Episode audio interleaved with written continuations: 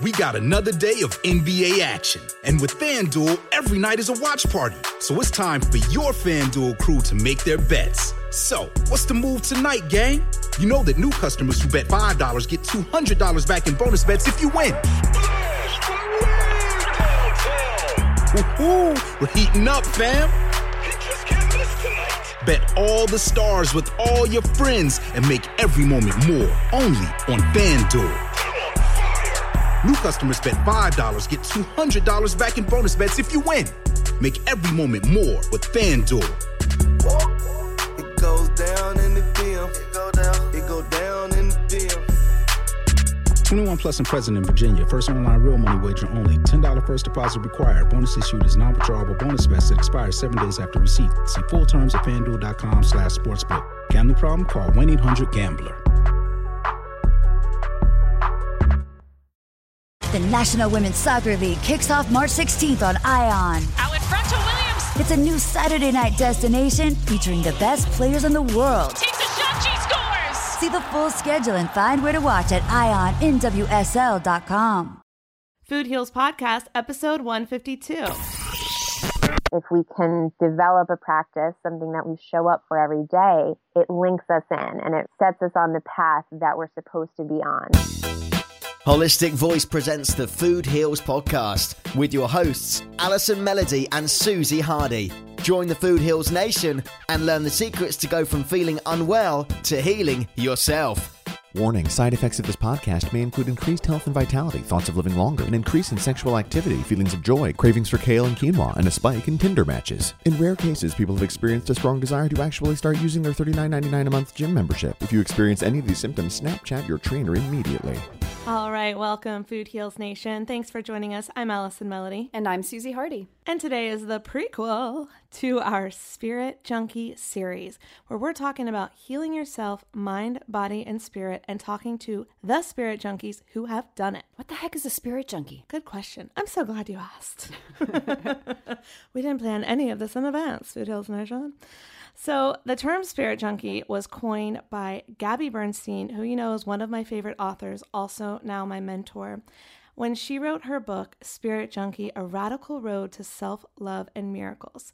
So, let me read you the description so you kind of have an understanding of what that is if you haven't gotten the opportunity to read the book, which we highly suggest you do. How does a New York City publicist and party girl turn into a go to guide for the next generation? In her book, Spirit Junkie, Gabrielle Bernstein shares the story of how she transformed her life, offering her spiritual journey as a guidebook for overcoming fear, changing perceptions, and creating a life that you're psyched to wake up for. And God, don't we all want that? We sure do. we have it sometimes, but God, I want a little more of it. Gabrielle has traded self doubt and addiction for a new kind of high. In 2005, she became a student of A Course in Miracles, another highly recommended resource. And since then, she has been guided to teach those spiritual principles to the next generation of seekers. And the next generation of seekers is what a spirit junkie really is. So now what's happened since then is that Gabby offers these trainings and they're called Spirit Junkie Masterclass. And I personally have now taken levels 1 and 2 and I was actually in the first ever level 3 which was offered this spring. And in Spirit Junkie Masterclass, what Gabby really teaches people is how to gain the confidence and business building tools you need to live your highest purpose, make an impact, and earn for the work that you want to do in the world. So, to answer your question, Suze, like, what is a spirit junkie? It's really someone who has found their own brand of spirituality and are healing themselves and also want to use their tools to help others heal, to heal other people that have gone through something, who have had a trauma similar to them. So, it's just like your trauma, my trauma can help heal other people. And so that's kind of what a spirit junkie is in this series. So we're going to interview a lot of people who have overcome something and are now helping heal others. And it may sound grand and out there, but it's not. It's really just about getting back to basics self love, meditation, believing in yourself. Even things like simply understanding concepts like busting the myths that you can't earn money for the work that you do. Getting rid of all the blocks holding you back from who you truly are, who you want to be in the world, and what legacy that you want to leave. Right? Yeah. Is that a question for me? Is that do, are you putting me on the spot? Do I need to answer what legacy? I I am not asking you what legacy you want to leave on the world. I'm just saying, like, does that does that re- does that make sense in terms of no, like- it's amazing, and I think it's exactly what you and I do actually, and that's that's why I was like kind of silent when you're like, yeah, truthfully, um, because I actually haven't read the book yet. I've I've been working on another of Gabby's books. the universe has your back. That's, right. another another And great one. That's right, and I think that's exactly correct. Uh, Obviously, that's that's what she is doing. You know, the secret wound, the things that hurt us the most are the ones that can help other people heal from that very same thing, or prevent it, or work through it. Yes. So today's the prequel. And what that means is we're going to give you a taste of someone's incredible healing story. And we also have a special announcement for Food Heals Nation, right? Yes. I'm so glad you asked. Um, so stay tuned. If you decide after listening to our Spirit Junkie series that you want to take Spirit Junkie Masterclass Digital, we're going to announce how to take it, when to take it, and the incredible bonus that we are offering for Food Heals Nation. All that is coming up in upcoming episodes of our Spirit Junkie series. To be the first to know, sign up on our mailing list at foodhealsnation.com slash Gabby. And today we have a guest that is the definition of a spirit junkie. Not only is she Gabby Bernstein's right hand woman, but she's also a fellow podcaster. The Food Heals Podcast starts now. All right, we're here with Allison Miko from the Don't Freak Out podcast. And unfortunately, Susie had to miss this interview, so I've asked our trusty podcast producer and editor, Roxy Flo, to do the introduction with me. Hey, Roxy. Hey. Hey, girl. Uh, and if you need any type of podcast producing, music producing, anything you need, you need a studio space in Hollywood, check out Roxy Flo at roxyflo, F-L-O, no W, dot com. Roxy, tell us about our guest today. Shameless self promotion. I all over the place. I love I it. s- Love I it more. you. Talk more about me. What's up, y'all?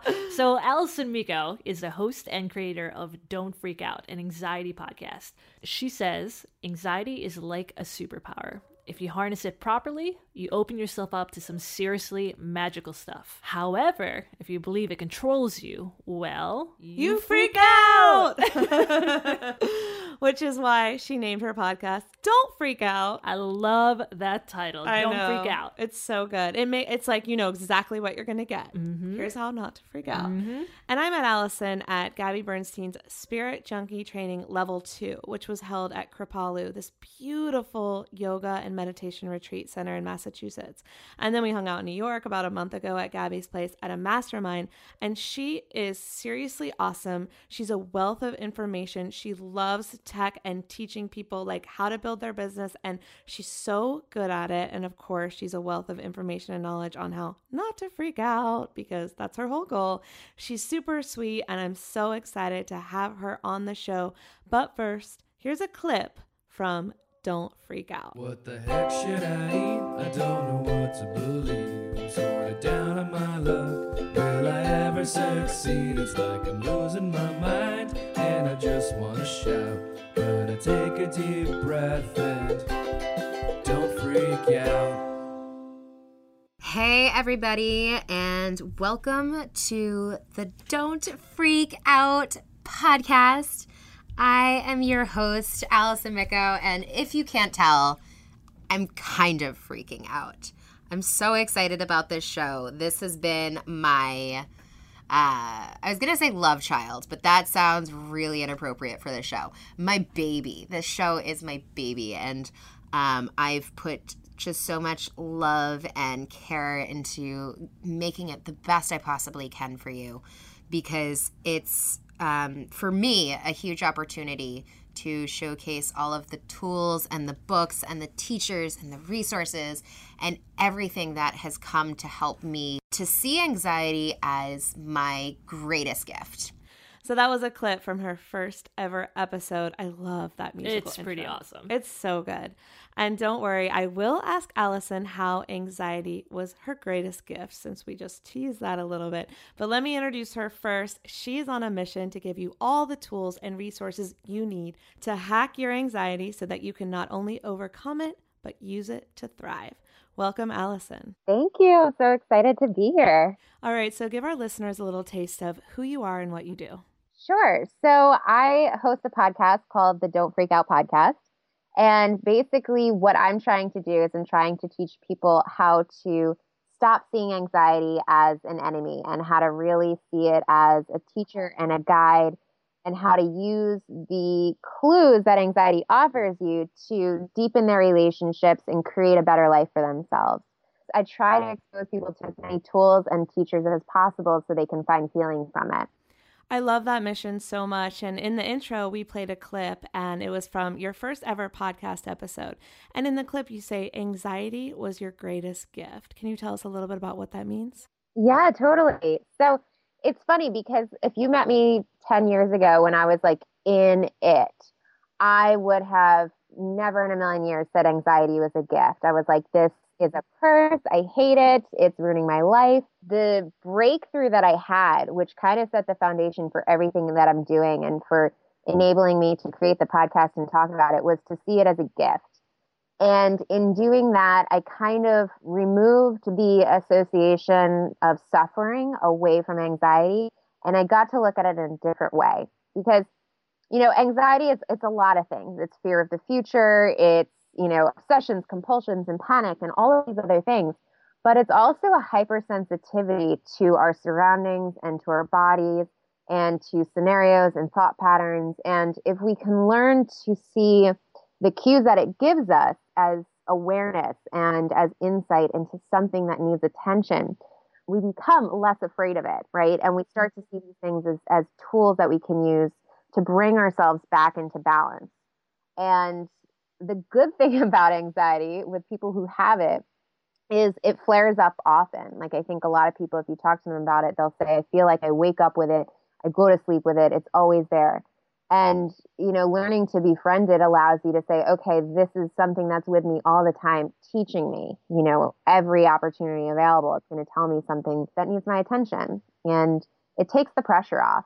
At least that's what it's done for me. So that's so true. And I just love what you said about anxiety. And Susie always says that she's not here today, so I'll speak for her. But Susie says anxiety is fear of the future, and depression is a fear of the past, and neither of which are in our control.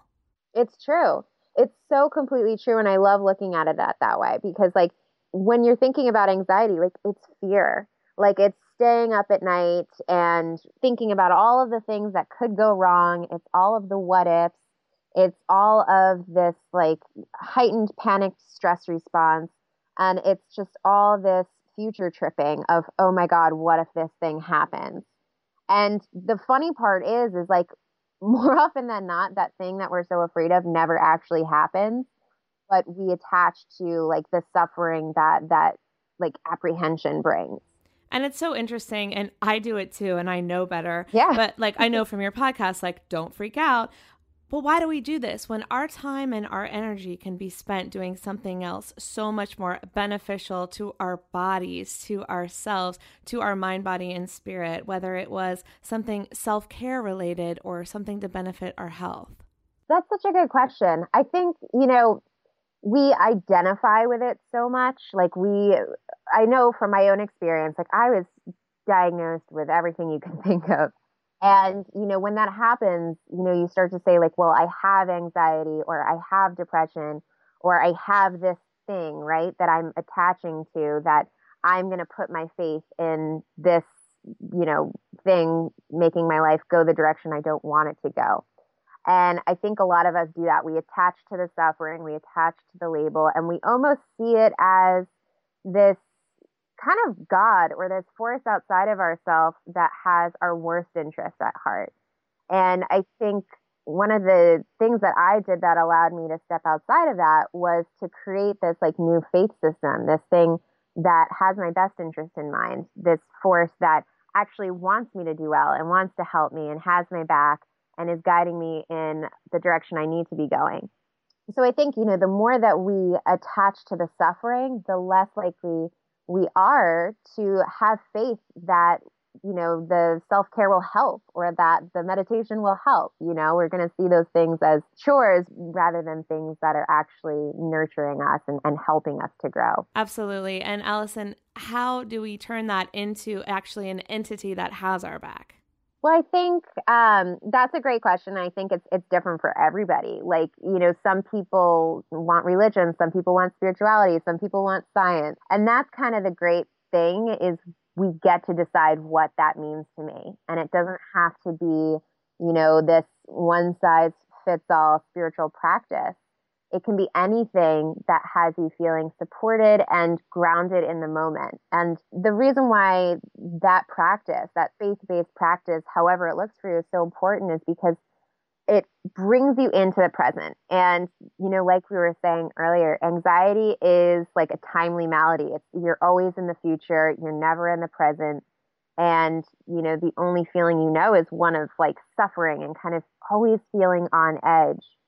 And one of the first times I remember feeling relief from anxiety was just like kind of by chance. And I was with a group of girlfriends and I was talking about anxiety. And like for the first time opening up about it, I felt relief and I felt presence. And I talk about this all the time that that felt like a moment of divine intervention, this feeling of being supported and connected and in the moment. And I knew that if I could recreate that relief of a moment again, if I could string those moments, moment to moment together, I would find relief from this thing that had been, you know, with me all the time. If we can develop a practice, something that we show up for every day, it links us in and it sets us on the path that we're supposed to be on. I love what you said because if we don't talk about it, it eats away at us and it causes more stress and anxiety. So we have to have these outlets and avenues for letting this out, whether it's hanging out with your girlfriends and just saying, you know what, this is what's happening right now, or if it is in therapy or some other way of releasing it, because otherwise it just burns you up inside and it builds and builds and builds and gets worse. So the first step to healing, in my opinion, is to talk about it, is to acknowledge it. Totally. 100%. You know, like the more you keep it hidden, the more you start to feel like there's like a skeleton in your closet or something that you should be ashamed of or something that you have to hide. And once you talk about it, you free it. Like you, because the response is never that bad. Like I've never told anybody I've had anxiety and have them been like, you're crazy, you freak. yeah, like, like something's wrong with you. Yeah, that's literally never, ever happened. So the response I get, to be honest, is like, me too. Like everyone always says, me too so I think in talking about it too, like not only are we sharing our experience and, and allowing other people to do that as well because we give them the freedom to do that. Um, but we start to see that we're not alone in the struggle, which I, I think is huge, especially when talking about stress or anxiety or depression or anything along, you know, that spectrum.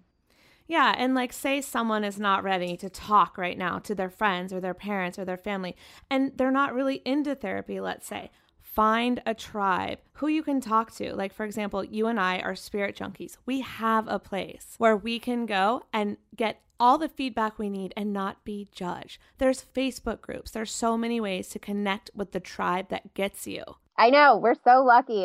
it's it's funny because it's like the the spirit junkie community especially was something that like I found by chance and I couldn't believe that a community like that existed. And you know, it's global. Like it's not even like you need to live in a certain area. Like I think we have like we have Australians, we have Irish people, we have you know all across the United States, and and it's just all of these people that are in it together, and it's true sisterhood. I mean, you don't have to be a woman to be in it, but you know, it feels like that family that always is there for one another and they're hearing each other and it's crucial because we live in a very divided society. I think everyone's feeling that, especially now. And we need that sense of community. Like we need that tribe. And it's one of the biggest things that you can do to to set yourself up for healing and for feeling the best you can feel is to know that it's okay to be seen by people and to let them, you know, support you and hold you and to do the same for them. Yeah, and it sounds crazy because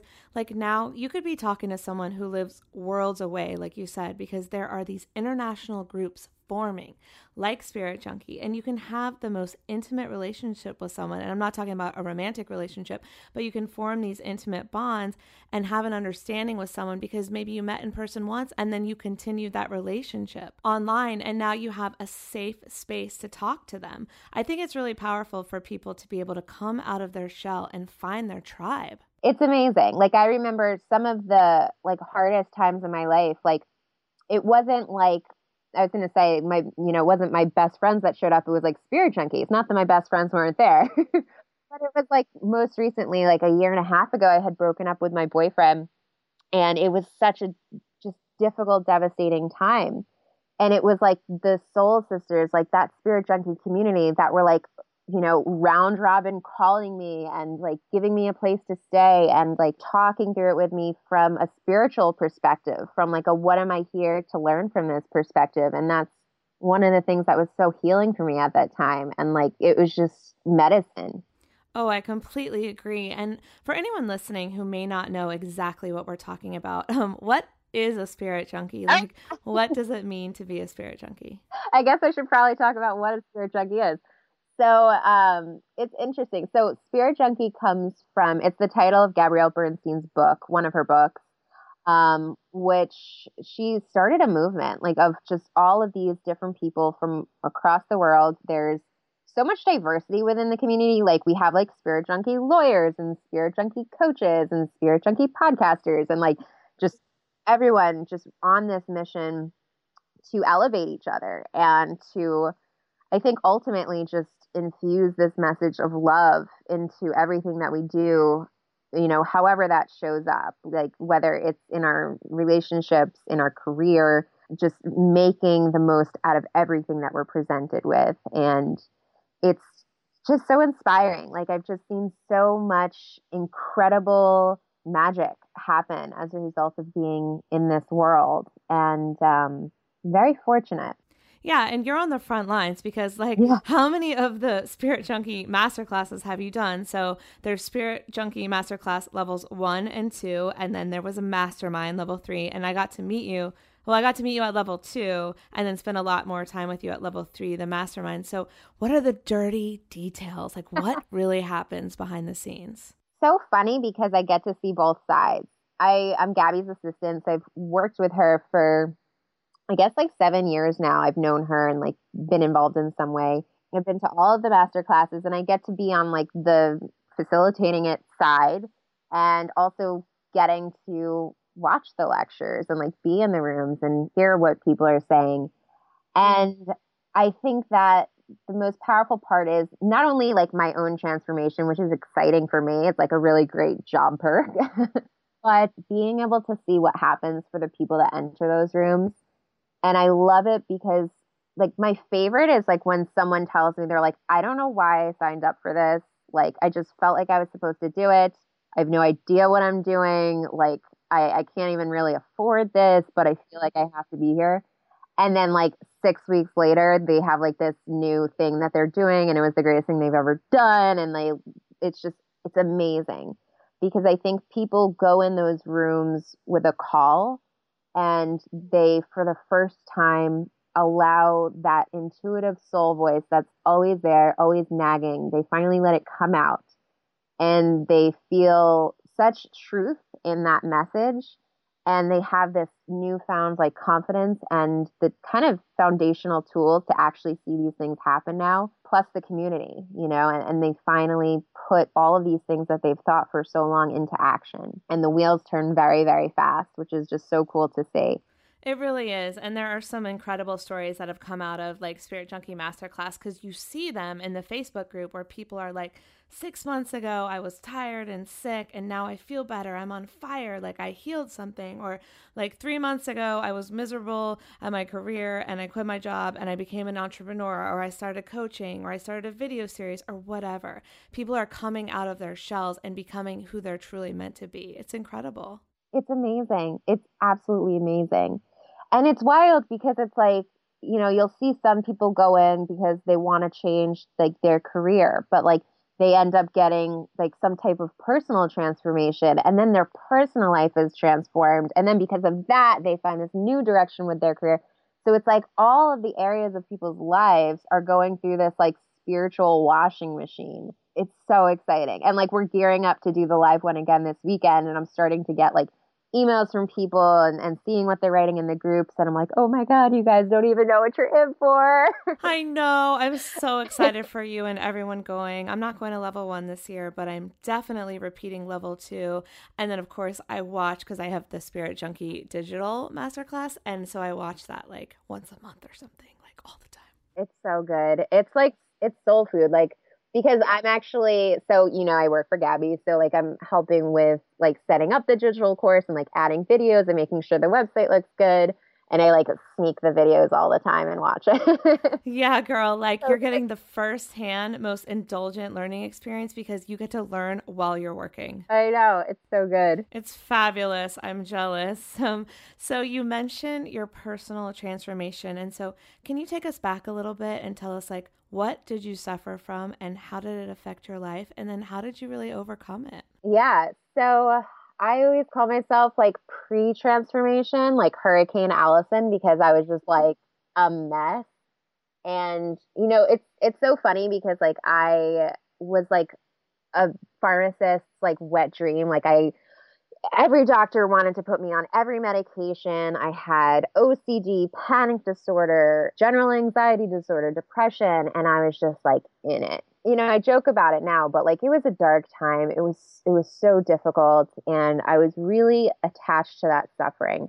And I was in it for years. Like I was I didn't date, I didn't take any risks, I didn't do anything that I wanted to do because panic held me back so much and a lot of things led to this ultimate like breakthrough and this transformation but i think that what really did it was i was trying to think of like okay well what is this suffering like like what is this actually doing for me and i realized that it was separating me from everything that i ever wanted to do so the things that i was so scared of weren't happening because i didn't give myself the opportunity to like have a panic attack on a first date or anything like that I didn't even go on the date. Like I didn't even do anything. And I think that was so devastating and such a, you know, reality check that um I got to this point where I was like, okay, something has to change. Like I can't keep going this path.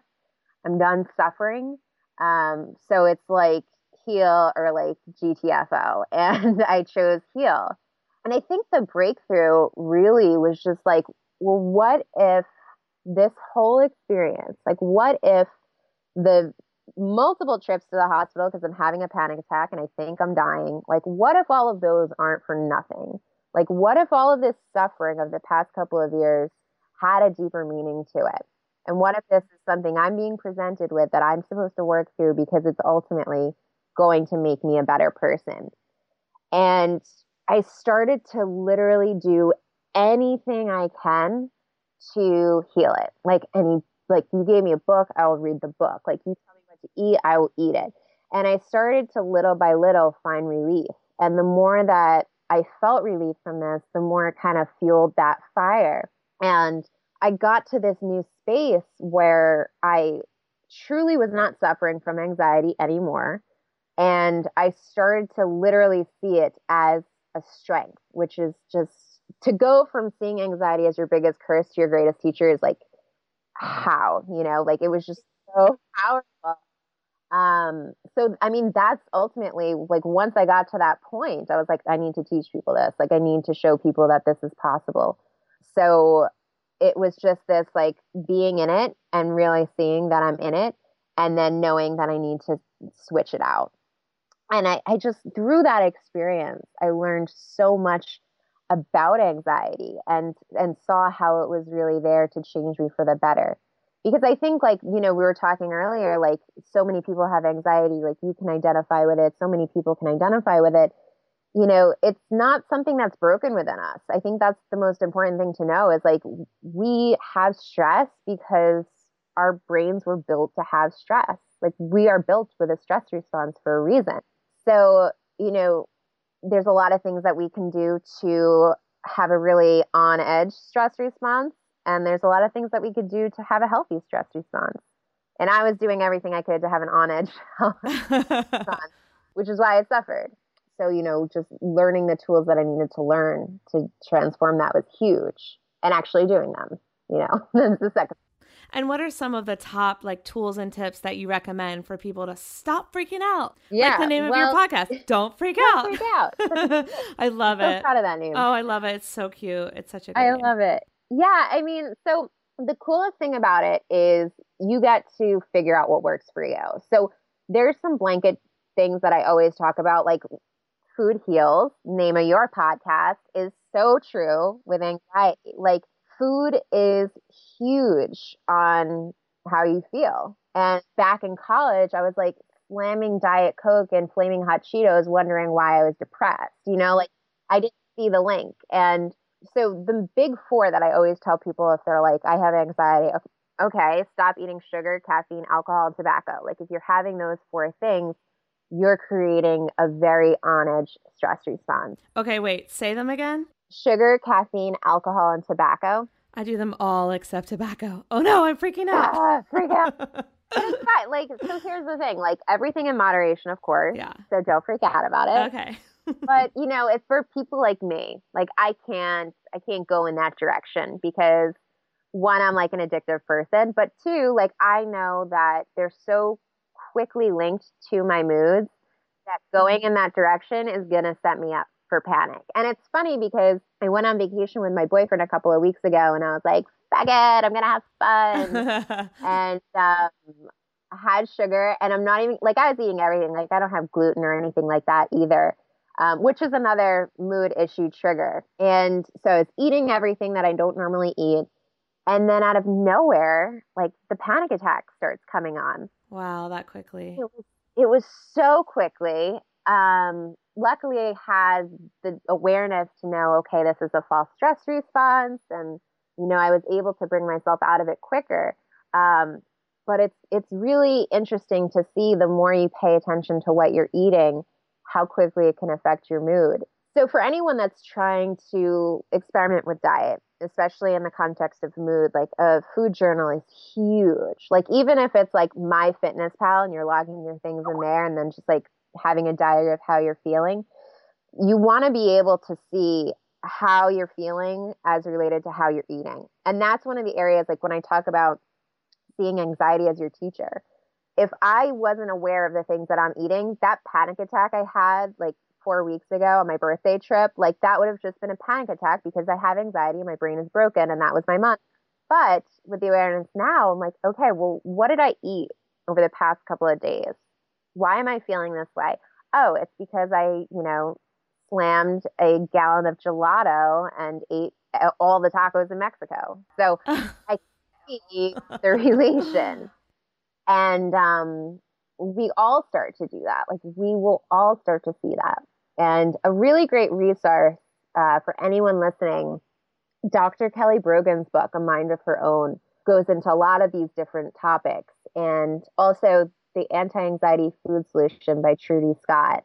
Those are two phenomenal books for learning more about like specific food triggers. But yeah, I mean the big ones are sugar, caffeine, alcohol, and gluten and tobacco I throw in there just because you never know who's smoking these days. I used to like recently until a couple of years ago. It's funny because I've definitely discovered things about myself through food journaling and even little correlations I didn't even realize, like getting a headache. And I just thought, I'm stressed, so I'm getting a headache. No, it had a direct correlation to gluten. I mean, in my findings, it's not like they were scientific, but in my journal, that's what I was finding. The journal is the science. It's so interesting, especially with gluten, because there's so many people that are so quick to say like, oh, if you're not celiac, like you don't have gluten intolerance, but there is like non-celiac gluten intolerance, and there's a lot of people that are highly, highly sensitive to gluten. And you wouldn't know it because the symptoms are so like, not that they're not noticeable, but you wouldn't directly relate it to it, you know, until you take it out and reintroduce it and see how it affects you. You Yeah, know? that's so true. Yeah, they think it's just like they're normal. Like, oh, I have headaches every day, but they don't realize that it's related to something they're eating. Yes, I mean, I couldn't agree with you more. And I went to a functional medicine doctor, and you know, they do the blood test, the hair test, the stool test, everything. And my results were I was actually lucky that I didn't have any food allergies, but I had a ton of food sensitivities. So, what that means is I may not have celiac, but I'm still sensitive to gluten. So, her recommendation is anything you're sensitive to, you can only have every three to four days. Because if you have it every day, the sensitivity is going to kick in. So, one of my sensitivities was also coffee. So, that is something that I have to have in moderation only every three to four days in order for me not to feel the symptoms or the effect of that sensitive food. Because my body has time to process it out. But if I'm having it every day and my body is then becoming overloaded and my body says, I don't know what to do with this, I'm going to store it in some weird places and you're going to feel the toxic effects of that food. Yeah. And it's such a gift. What type of doctor did you you went to a doctor like a naturopathic doctor? She's functional medicine. So, what they do is they run all of these tests and then they tell you here's everything you, your specific body, you are allergic to. Here's what you are deficient in. Here's how to boost your individual immune system, let's say, with this type of supplementation. It's it's absolutely fascinating. Oh my god, I love it. See, like that's what doctors should be doing. Like I can't tell you how many people I went to and like I was like, I'm depressed and they're like, take this medicine, like not what are you eating or anything like that.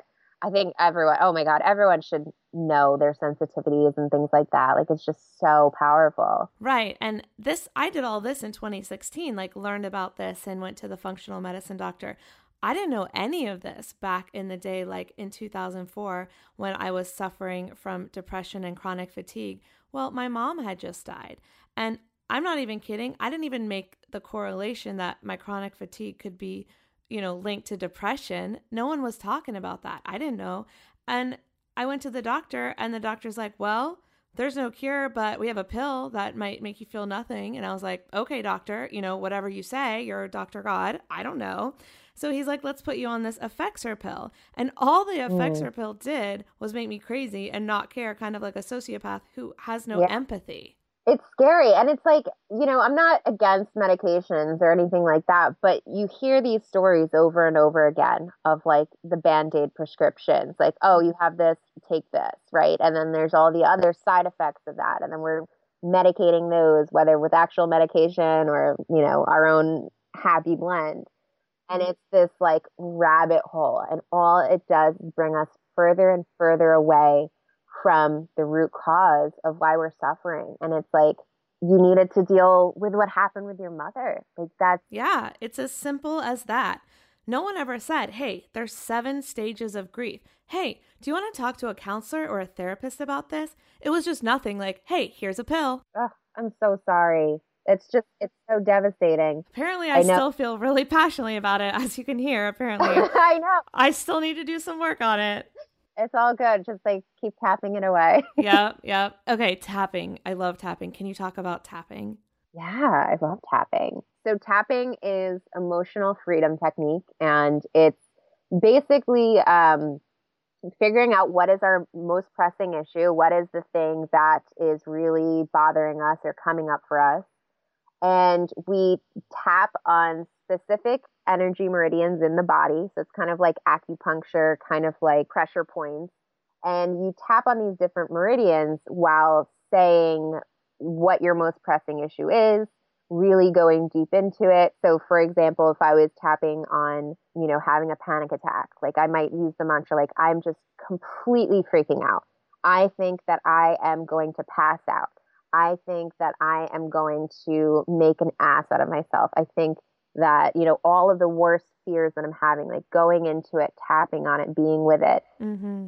and then once i've really gotten that all out after a couple of rounds bringing myself back out you know I, i'm not going to pass out. Like i haven't passed out before and i'm already feeling better. So maybe i'll make it through this time.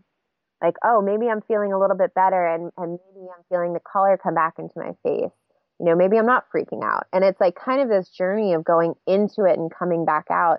And in doing that, we just bring our stress levels, well, for me, my stress levels, for other people, you know, whatever it is that you're tapping on, we bring that emotional reaction to it down so drastically. I think that's the reason why I love it so much is like it works fast. And I think especially for people with anxiety, we we want something that's going to fix us fast. And tapping does that. Tapping really it brings very very quick relief.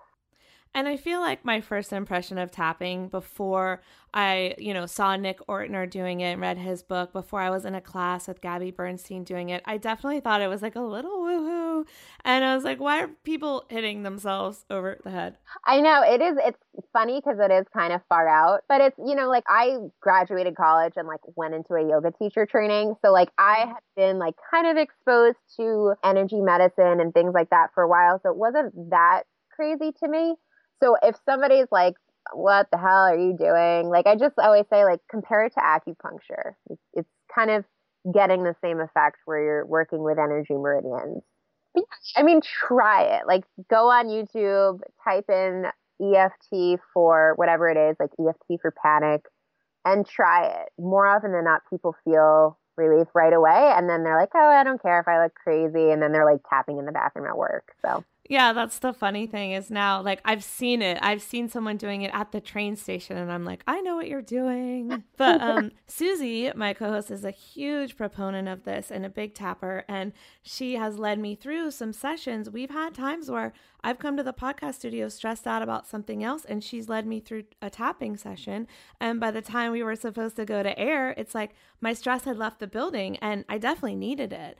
And, you know, also in Spirit Junkie Masterclass Level 2, we did a lot of tapping, and yeah. I got rid of some stuff I didn't even remember that I was holding on to. Yeah, I know. It's like peeling the onion back. Like, you just like, layer after layer of just like what I'm still holding on to that.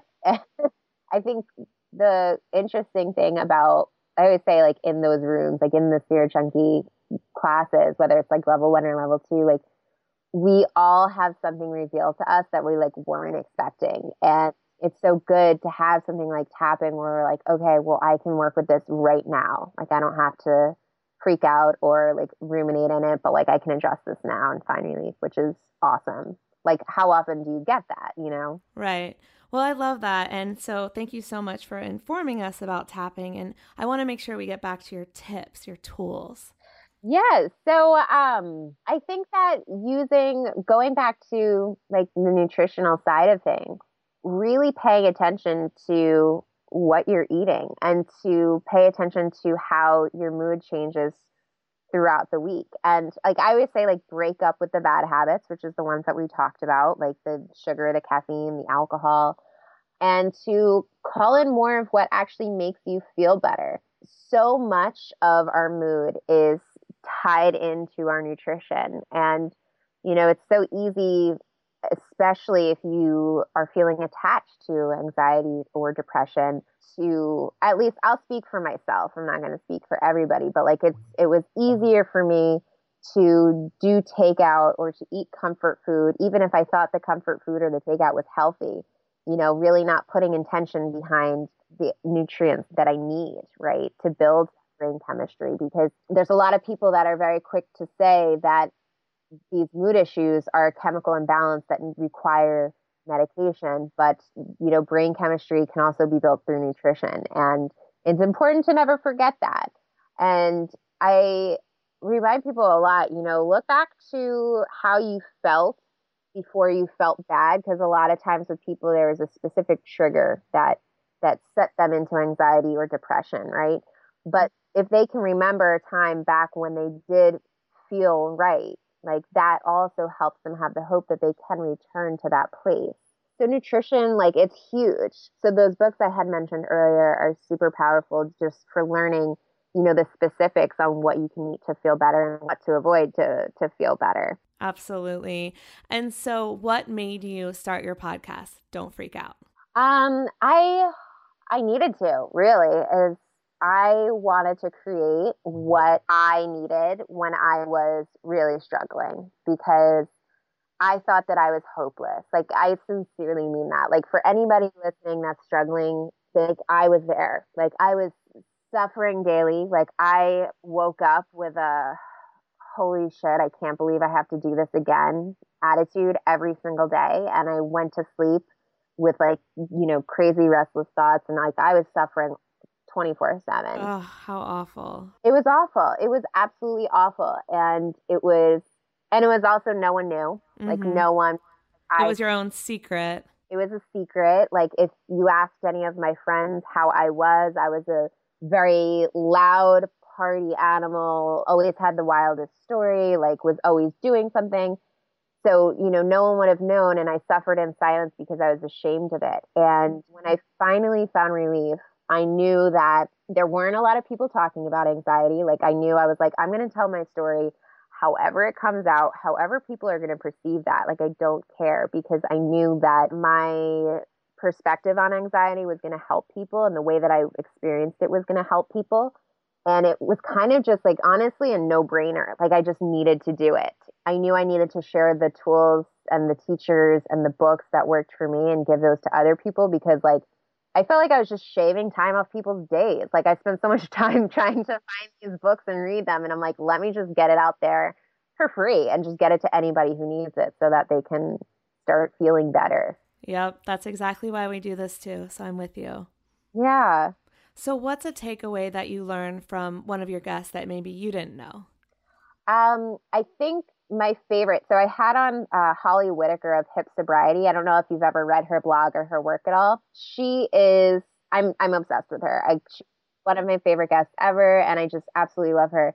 And she was talking about. I mean, she talks about sobriety and why she doesn't drink. And um, one of the things that she said that always stuck with me, she was like, I had gotten okay with my life being not that bad. And I think so many people become so accustomed and so okay with not that bad in so many areas of life.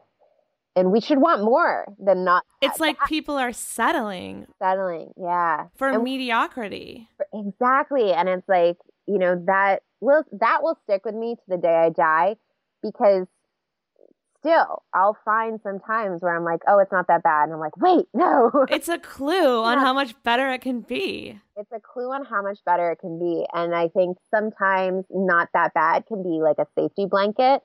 It can keep us from like stepping out of our comfort zone in order to get the greatness. But anytime you say not that bad, you know you're settling. You know, there there have been so many times like when I think about the decisions I made that made my life better, it was always when I got to the point where I was like, I can't deal with this anymore. Like I can't deal with not that bad anymore. It's almost like not that bad could be your rock bottom, but you're Yeah. lying to yourself. And maybe it's out of guilt, like, okay, people are worse off than me. But if it's happening to you, it is that bad. And it's all a scale, right? So you have to look at yourself and go, well, where could I be? Exactly. Yeah, like I talk about it like I I'm sober, like I talk about it on the show that I don't drink and you know, it wasn't like I was like passed out in a trash can in Vegas. Like I never like you never got that far. I didn't go that far. Like I wasn't gonna lose my home. I wasn't gonna lose my job, but it was just not that bad. And like I, I knew I could either settle for that and and still just be okay with you know the Saturday and Sunday hangovers and like not really doing much with my weekend and having the anxiety from it, or I could completely eliminate it, try sobriety. And as it turns out, every area of my life has gotten better as a result. So it's like it doesn't have to be your rock bottom, but you know, not that bad can be your rock bottom. And so, how do you think our stories and our experiences, and I feel like this is why you do your podcast, this is why we do our podcast, and why people, you know, write books, and how do our stories help people heal, and why is it imperative that we share them? Um, I mean, I say this all the time. Like, I think our stories are medicine. They're what heal. If we think about what our story is and we share that and we're kind of unveiled in the way that we share it, we're really speaking authentically. People start to realize that they're not going through anything alone. And I think that, like you said, like that's why we do this show because if I can talk about the embarrassing days of my like drinking life and what, you know, a really terrible panic attack was like for me and like people understand that because they've been through it and they get it. And I think that they feel the power in my experience and they recognize it as their own. Because it's like, I think it's a Course in Miracles that talks about like all miracles are essentially like the same. Like it's just like the details that are different. And I, I see that with suffering. Like all suffering is the same. It's just the details are different. So when we share our story, people resonate with it and they see the way out, like they see the solution. You know, when I tell my story, my solution isn't your solution, but my solution gives you the insight on what you need to change, right? Because we already know the answer. Like we already know what we need to do. Just need to get to the point where we can allow that voice to speak and trust that guidance. Mm, so true. And so we talk a lot about this topic in Spirit Junkie Masterclass, and I feel a lot of people are scared. They don't feel good enough to share their story and to charge money for the help that they can offer others through their stories, through writing books, through coaching, through podcasting, what have you. And so, can you talk a little bit about why it's imperative that we share our stories and we charge for what we're worth? Yeah. Can you talk about that? Yeah, absolutely. I would love to because I think that this is a huge, um, a huge block for a lot of people. They're like, you know, I would love to do this. I would love to be of service, but like, right, there's always a but. Or yeah, exactly. Or like, who am I to charge money for this? Um, there's so many. First of all, there's so many different ways to make money doing something that is a mission-driven business. Like you can start 501c3s, you can do affiliate marketing, you can do coaching programs you can write like there's so many different avenues first of all that like the idea that you can't charge for it is kind of bogus. I think really what it is is this like fear of being in a position of teacher right? Like it's this fear of like who am i to teach? Like who, who am i to do this? exactly. And like when you can address that you free yourself to do the work. And it does go back to you know the sharing your story we all have something to teach. And whether we realize it or not, we're already teaching. Like before I had the podcast, I was already teaching. Before, it's like, same for you. Like, so life is our message in so many ways. So if we're not stepping up and we're not doing this work, then essentially our message is like, yeah, you can have a message, but you can't really teach it because you're not going to make money, right? And like, we don't want that to be our legacy. So I think, you know, knowing why you're doing something is key. Like I knew I didn't want people to suffer from anxiety anymore, so I had to do something. And I think if you're focused on like why you're doing this work and what your message is, it becomes a lot easier to step up and to take on that role of of changing, right? Because there the world is wounded. Like we can all see that. There's a lot of stuff going on. There's a lot of division, there's a lot of suffering and we need to step up and make a change. It's imperative. We, it is necessary that we stand yes, up. like it's so important. And I think there's also this narrative of like so many people are doing this. Like, how am I going to fit in? Like, we all have our own way that we fit into this puzzle. I think that that's key to realize too is like you can look at what your strengths are, you can look at what you love doing, you can look at what your message is, and you can find something that aligns with all of those points like you know you know me like i'm obsessed with technology and like i'm a huge nerd and, and you're like, awesome at it. And i love it yeah like and i'm good at it. So it's like so i get to take those things and i get to apply them to this amazing you know mission. And i get to kind of like be like the back end of something that's changing people's lives. And i think we all have that. So just being tuned in and listening to what that voice is telling you about what you want to be doing is huge. It's so true. And there's something that Gabby always says in Spirit Junkie Masterclass, which is that there are more people that need teachers than there are teaching, right? Mm-hmm. So it's our job to rise up and to share our stories and be leaders in the space that we feel called to. It's true. It's so true. It's funny because, like, I, you know, I've been working in this world for like eight years now, seven or eight years now. Mm-hmm. And so I, I feel very like saturated in it. Like everyone I know is like a healer or like, or like I hear you. And um, so I'm like, oh, every, you know, there's so many people doing this. It's so amazing. And then I'll like run into someone from my past, like from like, like a high school friend or something like that or someone like I met years and years and years ago before I was into all of this. And I'll I'll talk about it naturally because that's just like what I talk about. I'm like full on woo these days. And um, they're like, oh my God, I'm so happy you're talking about this. Like, I think about these things, but I have no one to talk to. Like, what should I read? What should I do? Like, I feel these things.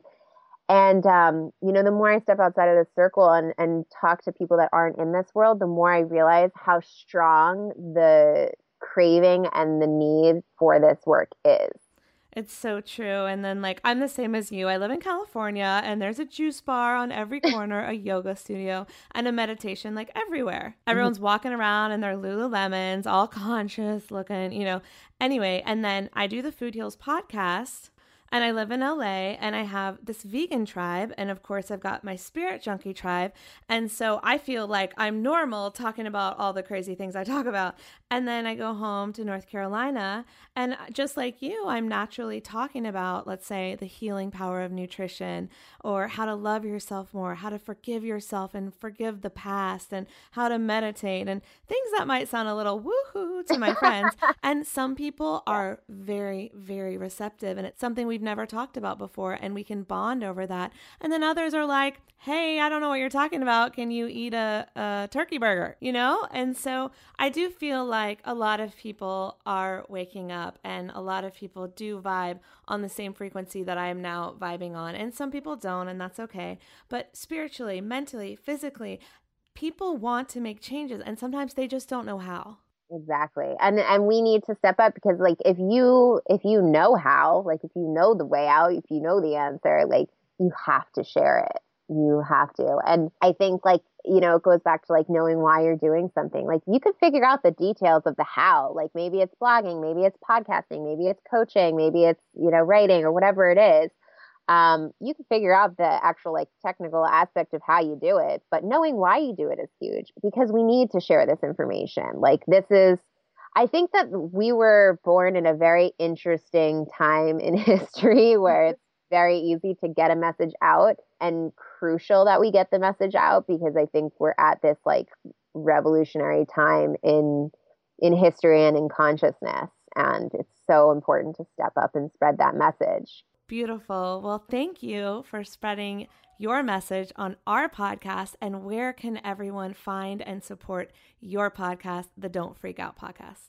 Yes, find me on iTunes, Don't Freak Out Podcast and don't freak out podcast.com, Instagram, don't freak out podcast. So basically, if you type in don't freak out podcast on Google, you will find me. I'm so glad you got that name. I know. I got very, very lucky with that. Thank you so much for having me on and for letting me share this message with your community because I just, I love your show so much. So it's so cool to be on. Thank you. And we're fans of yours too. And as you know, next week we'll be talking to the Universe Has Your Back author and spirit junkie queen Gabby Bernstein, who you also work with, and is how we met.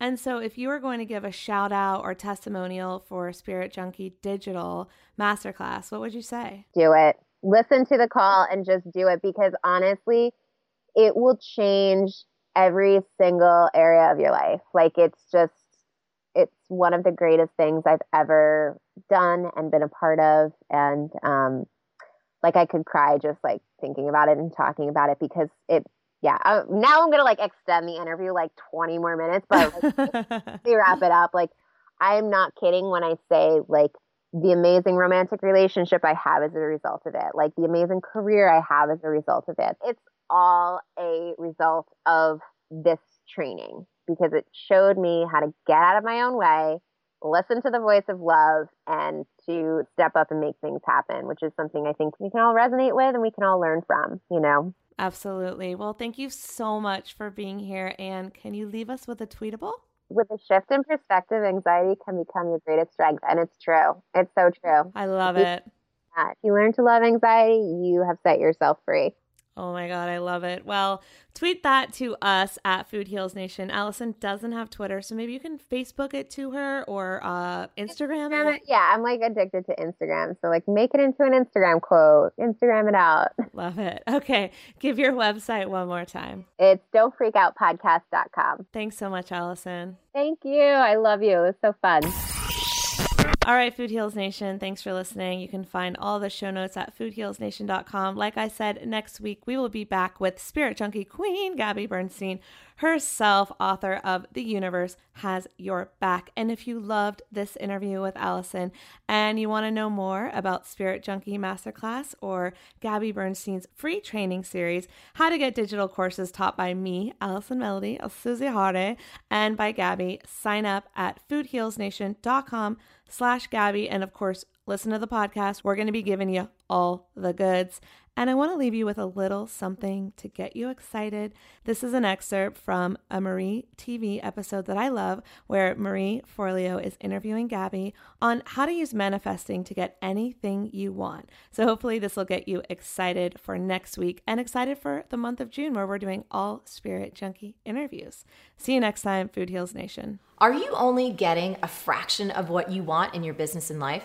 Are the things that you're looking to achieve taking way too long to come your way? If so, Gabby Bernstein may have your answer. In fact, she says that to manifest anything you want in your business, whether it's career goals, maybe it's relationships, your health, your happiness, the real work is an inside job. I am so thrilled today to bring you my dear friend and best-selling author, Miss Gabby Bernstein. Yay! Believe you're on Marie TV? I know. I was saying I was like on Oprah today. Yay!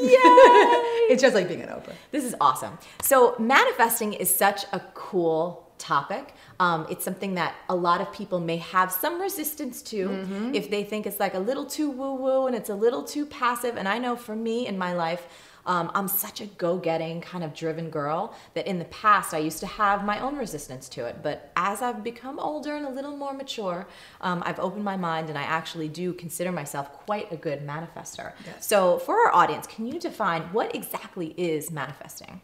Manifesting is acquiring the experience of what it is that you want to feel and being and living and believing in that experience and then allowing that experience to come into form. So not only the experience, like say um, wanting to go on a vacation, but even if you want something like a new MacBook Air, Mhm, you can mhm. manifest uh, a new computer, or Absolutely. or being a published author, or having your business reach a certain level. So everything falls into that. Everything falls into that category. Sometimes we manifest things far beyond our wildest dreams. Yeah. So sometimes if we have a vision of something, it happens in a far greater way. So we want to stay open. Yeah. So we can say, I want that MacBook Air, but maybe we get that MacBook Air that's a little bit bigger than we thought. You Yeah. know, or maybe it comes with an extra little gift. Yeah. But allowing ourselves to be open this or something more. Cool. So uh, the way that I think about manifesting too, it's it's also it's involved in the process of of creation or creating. You know, I consider myself an artist and a creator. Do you see like a distinction between manifesting and creating? Manifesting is very creative. It is the process of using your power energy and being in that presence of your high powered energy and allowing that energy to co create with the energy that's around you. So you're vibrating at a high frequency. I'm vibrating at a high frequency. girl. We've done a lot of work. We've Yep. cleaned up a lot of our own crap. We Yep. believe in ourselves today. Yep. And that that energy of believing in ourselves has attracted us together today and brought us into this space where we together are co-creating and teaching. If I hadn't cleaned up my side of the street and if I didn't believe in myself the way I do, I would never have manifested being on Marie TV. Very true. So I I know I like to always believe that I'm co-creating with the universe because there I really believe there are no um, such things as coincidences, and I've had too many experiences in my life where I'm like, oh my god, that's what I wanted, and it all seemed to line up, and it was incredible. So that's really part of what we're talking about here, right? Is is our ability to to play an active role, but almost paradoxically a passive role in helping things that we want come into our life. Yeah, there's a, there's a really nice line from uh, A Course in Miracles, which is the metaphysical text I teach, and it is miracles occur naturally, and when they're not occurring, something has gone wrong. That's Mhm. interesting. It's a good one, right? So what happens is is that that synchronicity, that flow, that effortless action, that just sort of allowing, oh, I was thinking about that and it just showed up. That's how life is supposed to be. We get in the way. Our negative belief systems, our fears, our anxiety, our, our anger towards the past, that future tripping and projecting, all of that energy gets in the way of allowing all of the miracles to occur naturally. So this is awesome. So what I like to do on Marie TV, which you know because I know you watch us every week, is to take this an idea or a concept and really break it down and make it super actionable. So if someone has never heard of manifesting, or maybe they have, but they've been quite a skeptic and are like, "This is BS. This, this stuff doesn't work." Can you break it down, like how how to manifest? Like what's the first thing that we should be doing? So the first step of manifestation is to get very, very clear. And you know, if we're not clear about what we desire, then we can call in some really funky stuff. Yeah, this is big. And I just want to interrupt you for a moment because, like, one of the things that I say again and again when I'm working with clients, I can help you get anything you want, but you have to tell me what that is. Yep, that's it. you know, and That's clarity is really it's that secret key. Because you're like a manifestation can opener. If somebody gets clear about what they want, that's really funny. Uh, that's your new name. Oh, that's my new title. I'm a manifestation can over. Yes, go but it's it. true because if somebody gets really clear about what they want, your work is just releasing all the blocks and all the disbelief. Yeah. And so if you're clear, first and foremost, you must be clear. Yep. And and you must be clear because if you are unclear, you'll start to call in some things that are not really what you want. Yeah. You'll be confused. Uh, the other piece is that once you're clear, you can also then get clear about all of the ways that you don't believe, all of the limiting beliefs, all of the negativity that might be blocking you. Oh, this is good. So let's use an example. Let's take it from a top. So I know for both of us, this is something we share. Um, you're a published author. I'm a published author. And I know many people in the world, it's one of their dreams to have their own book out on the shelf. So I know you must have gotten clear at one point. I am going to be a published author, right? Mhm. So clarity, step number one. Yes. Number two, getting clear on everything that's preventing that, right? Your, your limiting beliefs. So Yeah. tell, we're, tell us some of yours when you first had that clarity. Well, I often joke that I was a published author three years before I actually was a published author Yeah. because I believed so deeply. But of course, there was disbelief. And there was actually a period in my life where it was right when the recession hit. My stepfather says to me, I'm telling him all about my book that I wanted to bring into the world. And he said to me, Well, you know, it's a really tough time. It's going to be really hard because we've got resistors, you know, people just having a hard time with the realities of the world. Yep. And saying, Oh, well, you're going to have a hard time getting your book published. And I looked at him with so much conviction and so much faith, and I said, I believe in miracles. I believe I am a published author. One month later, my first book was published. So that faithfulness, that that belief system is what allows it to come into the reality that we live. But what we must understand is that I had done quite about a, a significant amount of work mm-hmm. to release all of the limiting beliefs that I had been holding on to.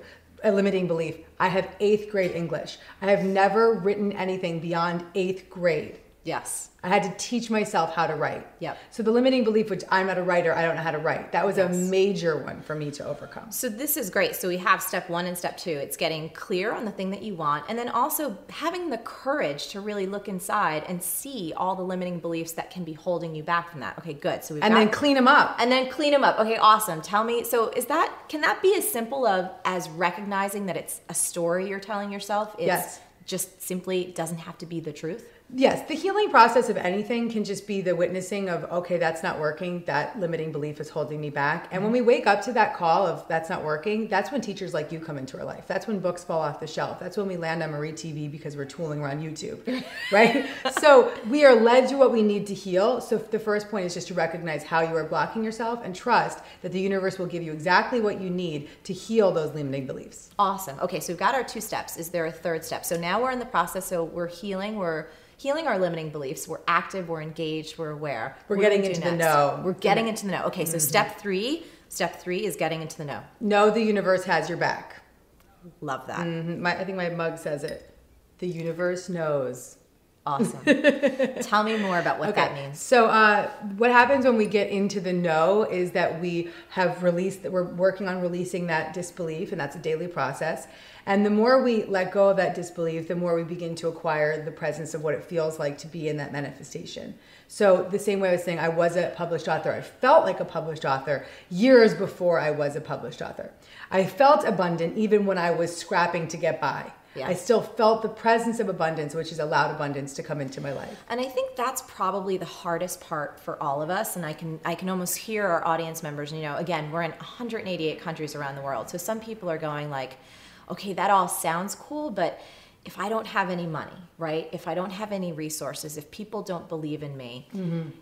What can I do on a daily basis? Is it just a matter of saying, I, I really know this, and just honestly having that leap of faith and saying, I've got to stay in this state? You cannot let your outside world dictate your internal condition. The outside world will reflect your internal condition.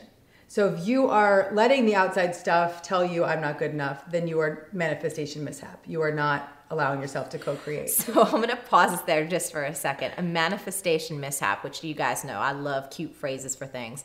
Um, a manifestation mishap would be uh, thinking like, oh, I'm, I'm having this clarity. I want to be a published author, but what would the mishap be there if they were Well, but my outside experience is not reflecting that. How am I going to get published? I don't have enough. And all of that is like really not supporting your desire. Got it. So, the, the most important point here is to not let the outside world dictate your internal condition. Your internal condition will support your external experiences. So, your work is to focus on the internal. And, and I've done that in many cases in my life, like, you know, picking up quarters to pay my gas money. And in that presence of not having a lot of money, I still felt abundant. I did all that work to release my disbelief.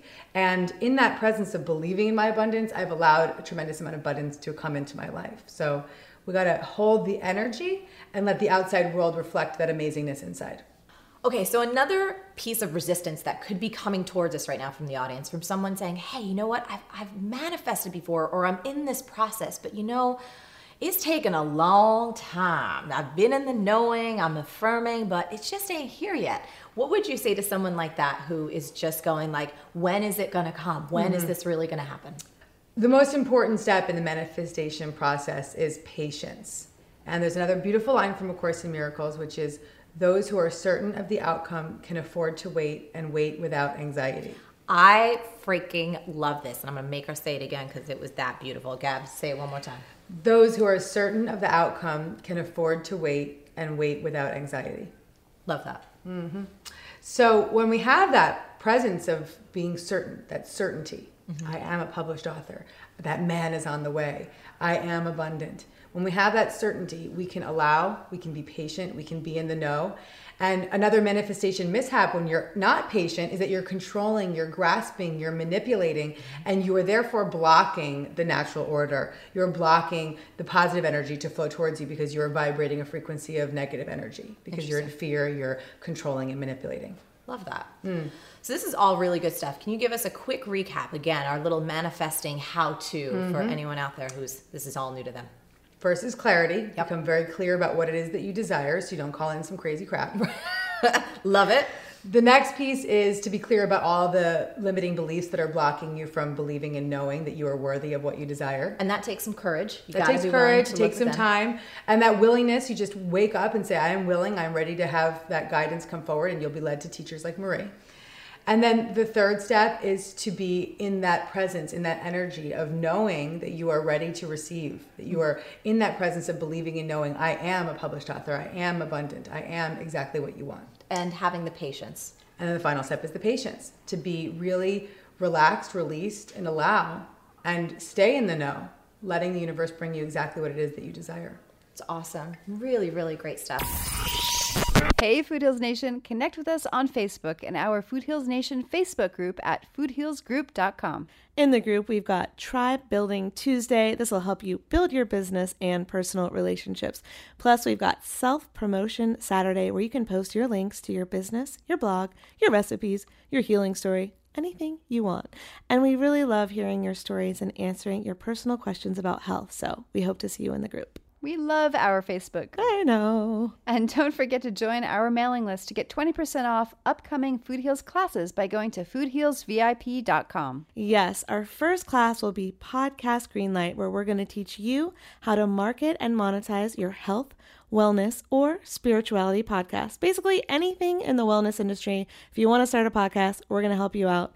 That's coming up too. And you'll also find out how to join our VIP club where you can get premium podcasts from us with never before heard interviews on the Food Heals podcast. Never before heard. Never before. Ooh. Oh Why don't we think we're so funny? We are. Oh, okay. I don't know if everyone would agree. Follow us on social media at Food Heals Nation or on Twitter, Facebook, and Instagram. And follow my personal adventures at Allison Melody TV. For all the show notes from today's show, go to foodhealsnation.com. Thanks for listening. These statements have not been evaluated by the Food and Drug Administration. This podcast is not intended to diagnose, treat, cure, or prevent any disease. Side effects of this podcast may include increased health and vitality, thoughts of living longer, developing a more positive outlook on life. In rare cases, people have experienced a strong desire to put in their Lululemons and take a yoga class while drinking a green juice. If you experience any of these symptoms, text your priest immediately.